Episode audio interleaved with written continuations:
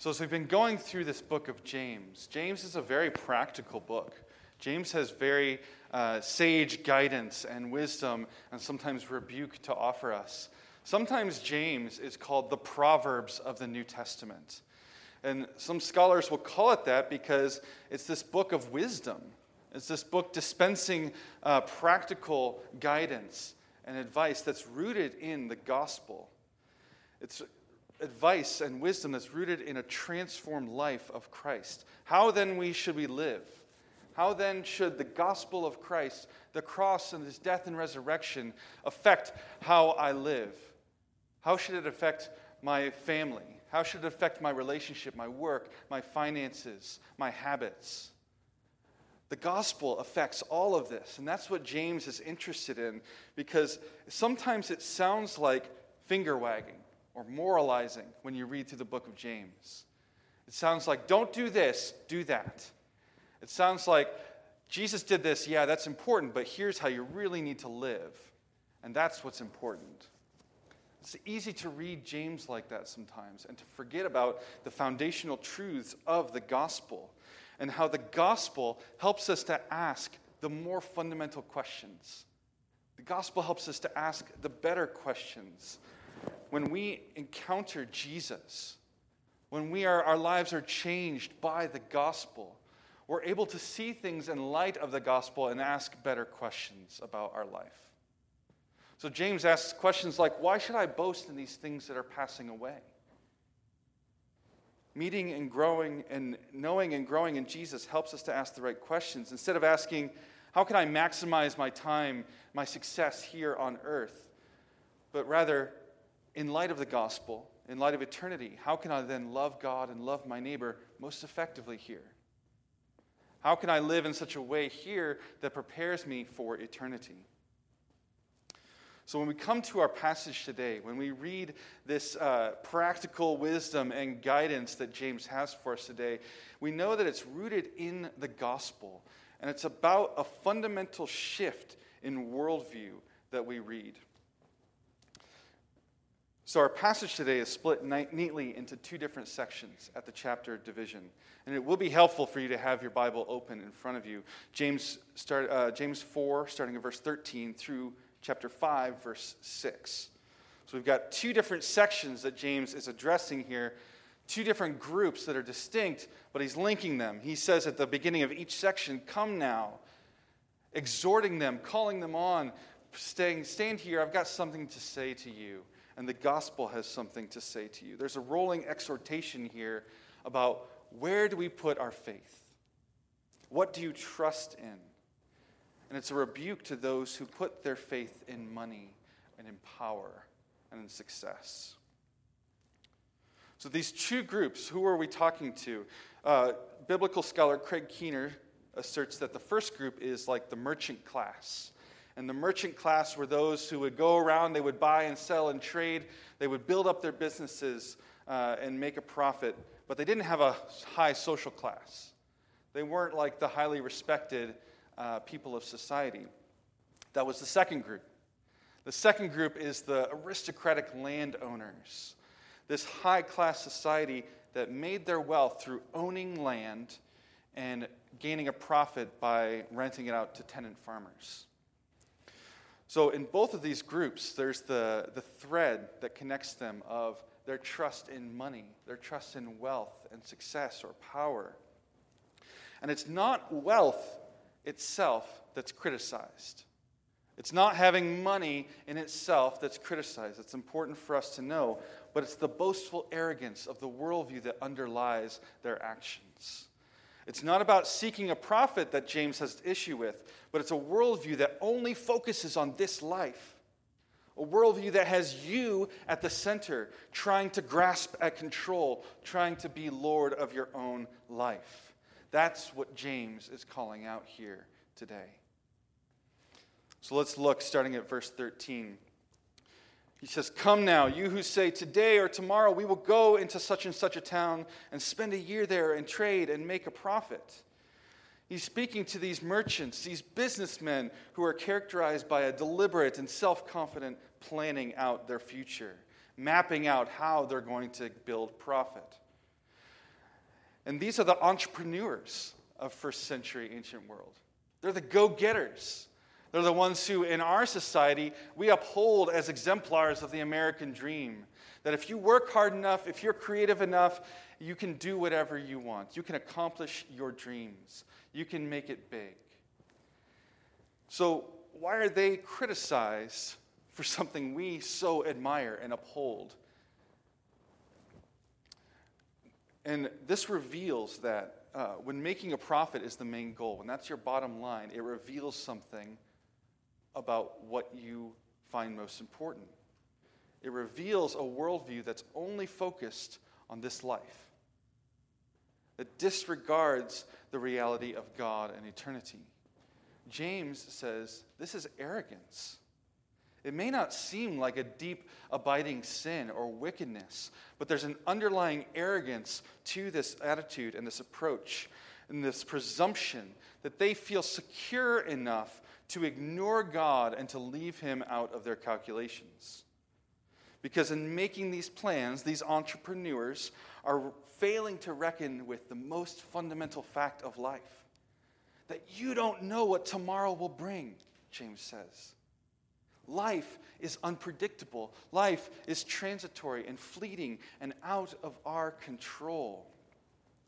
And they've forgotten the most fundamental, empirically provable fact of life that you are not in control. That life is not able to be contained by your plans. James says, What is your life?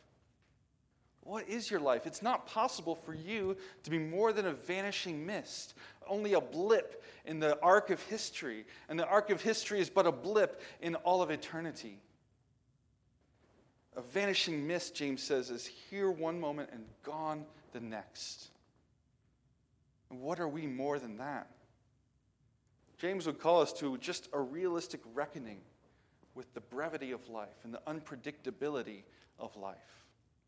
And he's not alone in that. This is throughout Scripture that calls us to this realistic understanding of life and our situation and our length of days here. Psalm 90, verse 12, prays to God, so teach us to number our days that we may get a heart of wisdom.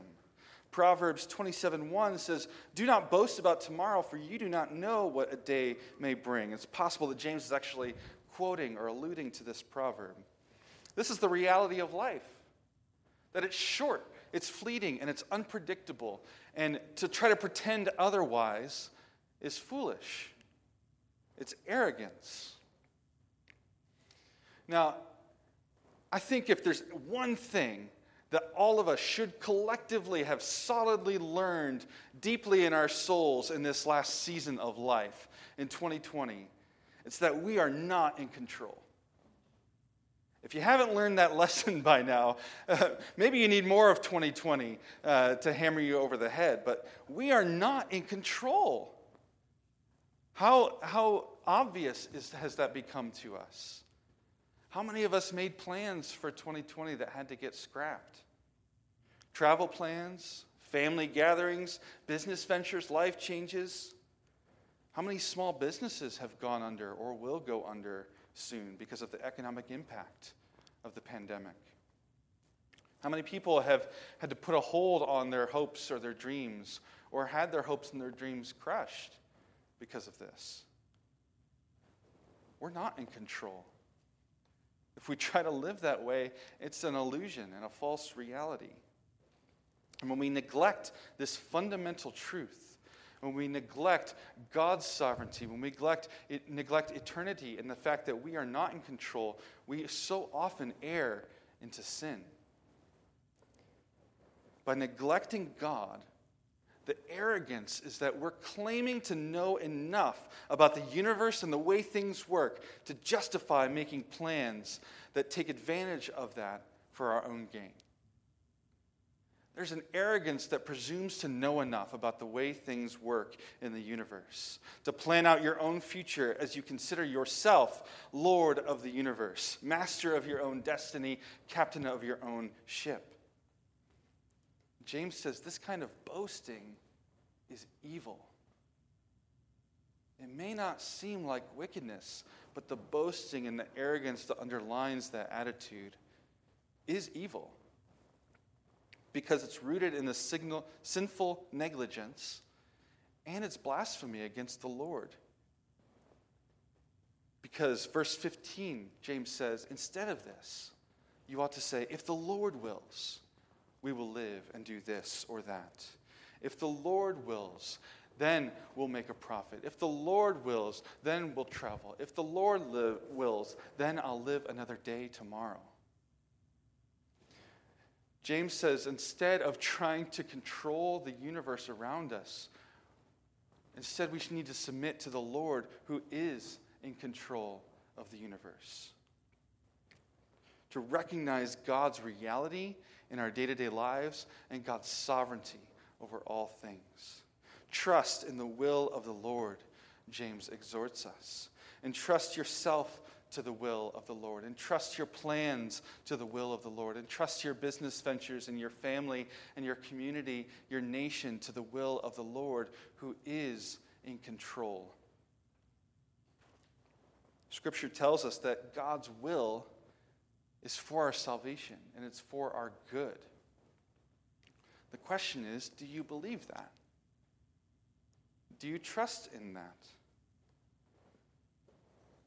This is what the gospel helps us to reframe our thinking and to know God and to know His power, to know His eternity, to know His sovereignty, and to come to trust in Him.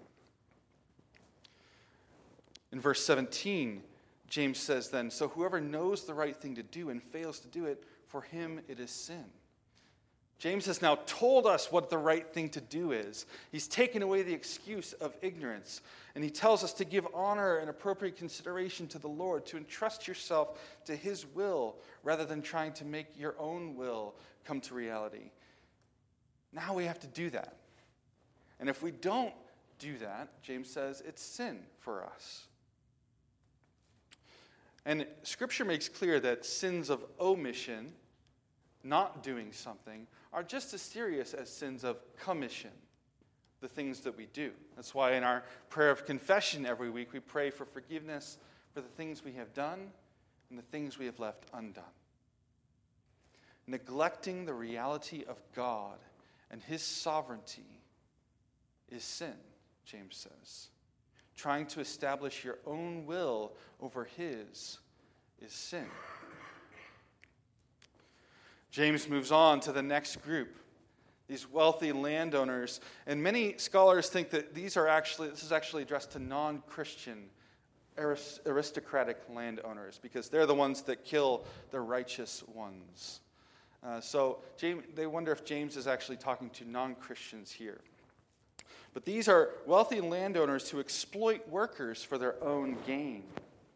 And James speaks quite harshly.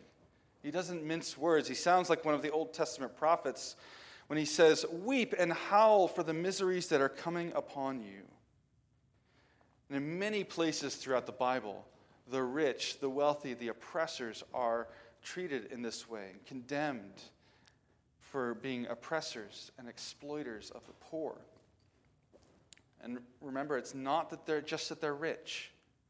It's not just that they have wealth, but that they gain their wealth through exploitation, through oppression. These are those who lift themselves up by stepping on the backs of others. It's not condemning for being rich, for having a certain amount in your bank account, but it's for the misuse of that wealth and the wicked ways that it's gained.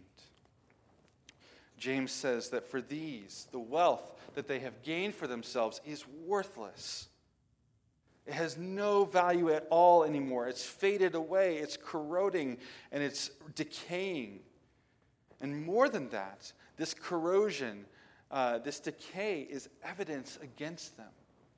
It's weighed against them. It will bring a guilty verdict that will then eat their flesh like fire, James says, which is just an image of the judgment that's coming that their wealth is rusted out, moth eaten, which echoes, I think, Jesus' words in our gospel reading in Matthew 6 that they have put their trust in worldly treasure, that which moth and rust can destroy and thieves can break in and steal. They're putting all their eggs in that basket, putting all their trust in these things that are, are passing away, and neglecting heavenly treasure, neglecting eternity.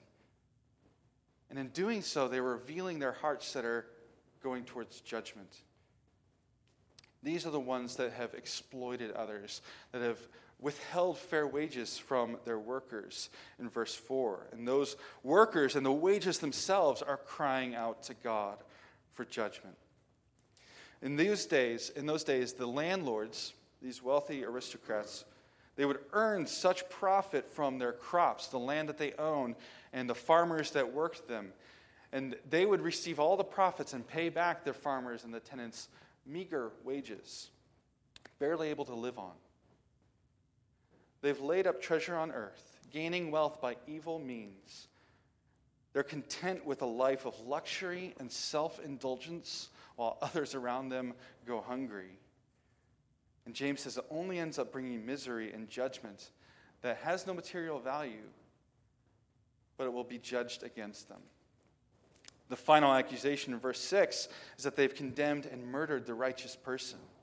And whether James is talking about literal murder and violence or just the slow process of oppression and exploitation that leads to the suffering of the poor.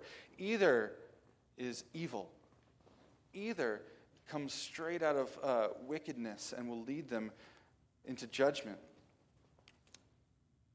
James says that they are fattening their hearts on a day of slaughter. They're preparing themselves for their own judgment, which is coming upon them. And this is both sinful and foolish. It's sinful because they're exploiting others who are made in the image of God and who have dignity and worth and deserve fair and equal treatment. But it's also foolish because they're neglecting God. They're neglecting the coming judgment. So we have these two groups the merchant class, the land owning class. Both are connected by their use of wealth and how they approach their money. And wealth is not evil. To have money is not evil, does not make you evil. In the kingdom of God, it just doesn't have any value.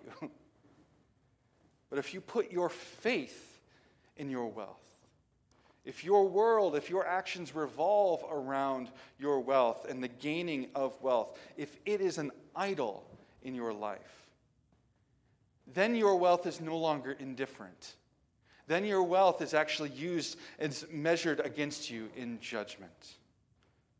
So, the sin that James is calling out here, that wealth is kind of the, the linchpin of it, is really the neglect of the reality of God and of his judgment.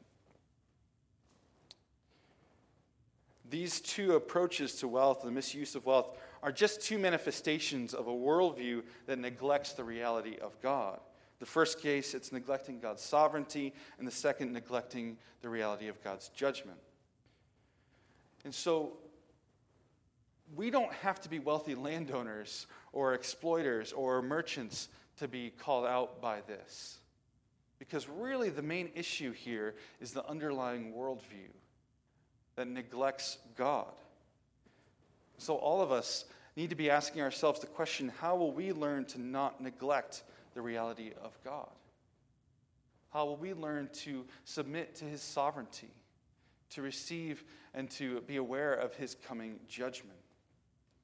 All of us are wrapped up in these questions, whether or not you own land or not. All of us are, can be called out by this. All of us can be made uncomfortable by this. And that's okay. It's okay if Scripture makes you uncomfortable. That's part of the point sometimes.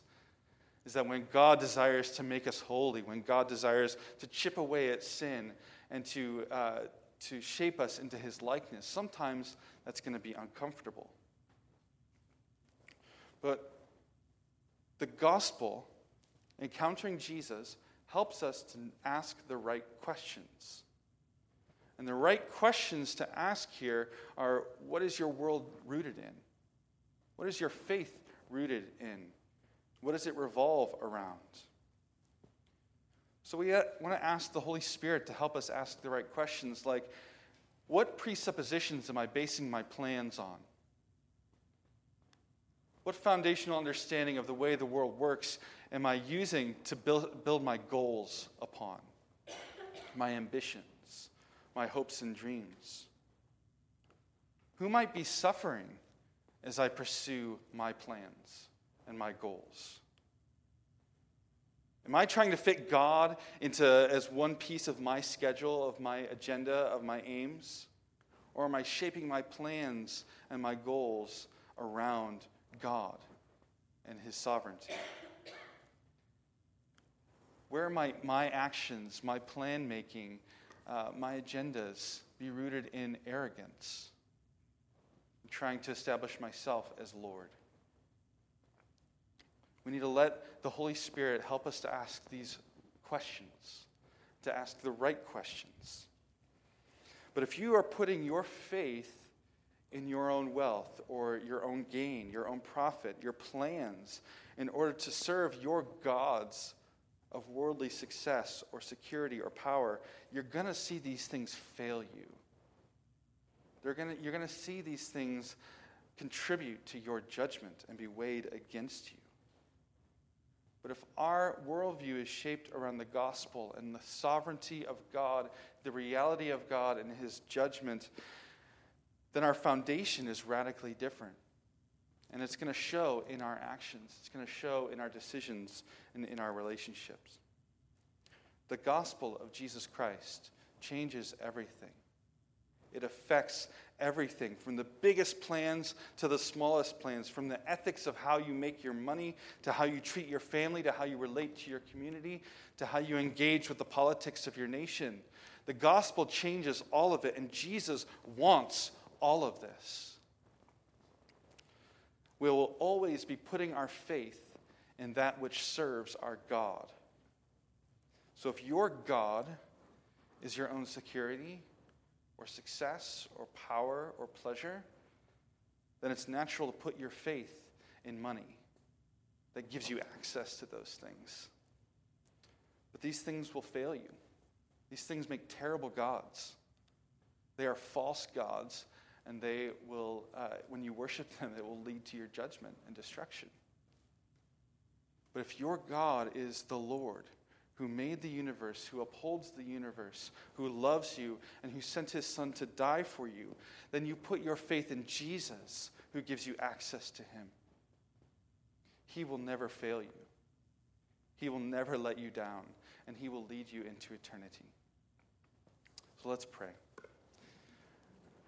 Lord, I thank you that uh, you preach hard words to us in love. And you give hard words because you love us and want to see us uh, loved into your salvation. And so I pray that your Holy Spirit would implant these words in our hearts and let them grow and bear fruit for your kingdom. In Jesus' name, amen.